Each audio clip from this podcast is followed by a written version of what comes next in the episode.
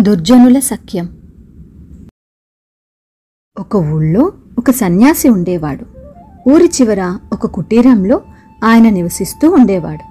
ఆయన భక్తులు కొందరు నిత్యము ఆయనకు పళ్ళు పలహారాలు భోజనము తెచ్చి సమర్పించిపోతూ ఉండేవారు. వీటితో ఆయన జీవిస్తూ ఉండేవాడు. ఒకవేళ ఏనాడైనా ఎవరూ రాకపోతే ఆ రోజు సన్యాసి పస్తులుండేవాడే కానీ భోజనం లేదని విచారించేవాడు కాదు. సన్యాసి అప్పుడప్పుడు ఉపవాసాలుంటున్నాడని తెలిసిన ఒక భక్తుడు గేదెను ఒకదానిని తెచ్చి సన్యాసికి ఇచ్చాడు. అది కూడా ఆ కుటీరంలోనే ఉండి సన్యాసికి పాలిస్తూ ఉండేది.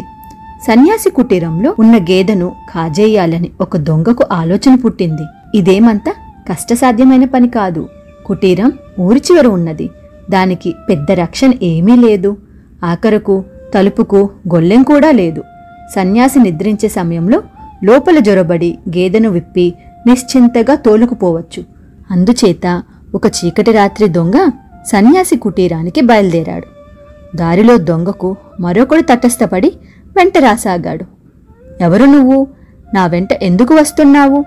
నేను వేరే పని మీద పోతున్నాను. నీ దారిన నువ్వు పో అన్నాడు దొంగ. దానికా రెండో మనిషి నేను భూతాన్ని. ఊరి చివర కుటీరంలో ఉన్న సన్యాసిని చంపటానికి పోతున్నాను. ఈ సన్యాసి ఈ ఊరికి వచ్చిన మొదలు జనం మంచిగా ఉంటున్నారు. అందుచేత వ్యాపారం బొత్తిగా అడుగంటుపోతుంది ఊళ్ళో అన్యాయాలు అక్రమాలు దౌర్జన్యాలు ఏమాత్రం లేకుండా పోయాయి. అందుచేత ఈ సన్యాసిని చంపి ఊరి మీద మళ్ళీ నా పెత్తనం సాగించుకుంటాను. నీ ప్రయాణం ఎందాక? అని అడిగాడు. నా వృత్తి దొంగతనం. నేను ఆ సన్యాసి కుటీరానికే పోతున్నాను. కానీ నా ఉద్దేశం సన్యాసిని చంపటం కాదు. ఆ సన్యాసికి ఒక భక్తుడు పాడి గేదెను ఒకదానిని ఇచ్చాడు. దాన్ని దొంగిలించబోతున్నాను అన్నాడు దొంగ. భూతము దొంగ సన్యాసికి హాని చేద్దామని ఒకే చోటికి పోతున్నారు గనుక వారికి సఖ్యం కుదిరింది. స్నేహితుల్లాగా చేతులు కలుపుకొని వారు అర్ధరాత్రి వేళ సన్యాసి కుటీరం చేరారు.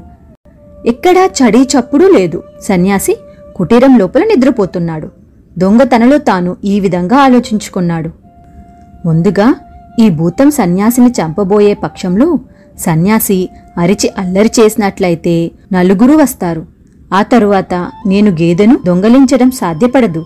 అందుచేత నేనే ముందు నా పని ముగించుకోవడం మంచిది. తరువాత భూతం దాని చావదు చస్తుంది. నాకేం? అదే సమయంలో భూతం కూడా తనలో ఇలా ఆలోచించసాగింది. ఈ దొంగ ముందుగా గేదెను దొంగలించటానికి ప్రయత్నించినట్లయితే గేదె అరవవచ్చు. సన్యాసి లేస్తాడు. కేక వేస్తాడు. నలుగురు వస్తారు. అప్పుడు నేను సన్యాసిని హత్య చేయటం సాధ్యం కాదు. పైకి భూతం దొంగతో ఈ విధంగా అన్నది. తమ్ముడు ముందు నేను సన్యాసిని చంపేస్తాను. ఆ తరువాత నువ్వు నిశ్చింతగా గేదెను తీసుకుపో. నిన్నడ్డేవారే ఉండరు. దానికి దొంగ అలా కాదు అన్నా. ముందు నన్ను గుట్టు చప్పుడు కానీకుండా గేదెను తోలుకోపోని. తర్వాత నువ్వు సన్యాసిని యథేక్షగా చంపుదువుగాని నాది చాలా చిన్న పని అన్నాడు. ఇద్దరూ వాదించుకోసాగారు. వాదన తగువుగా మారింది. మొదట రహస్యంగా మాట్లాడుకున్న వారు క్రమంగా గొంతెత్తి నేను ముందంటే నేను ముందు అని అరవసాగారు. అది రాను రాను పెడబొబ్బల కిందకు మారింది. చివరకు దొంగ ఎలుగెత్తి ఏమోయ్ సన్యాసి ఇదిగో భూతం వచ్చింది చూడు నిన్ను చంపడానికి అని అరిచాడు. భూతం అంతకన్నా కోపంగా ఇడిగోనయ్యోయ్ సన్యాసి దొంగ నీ గేదెను కాజేస్తాట అన్నది.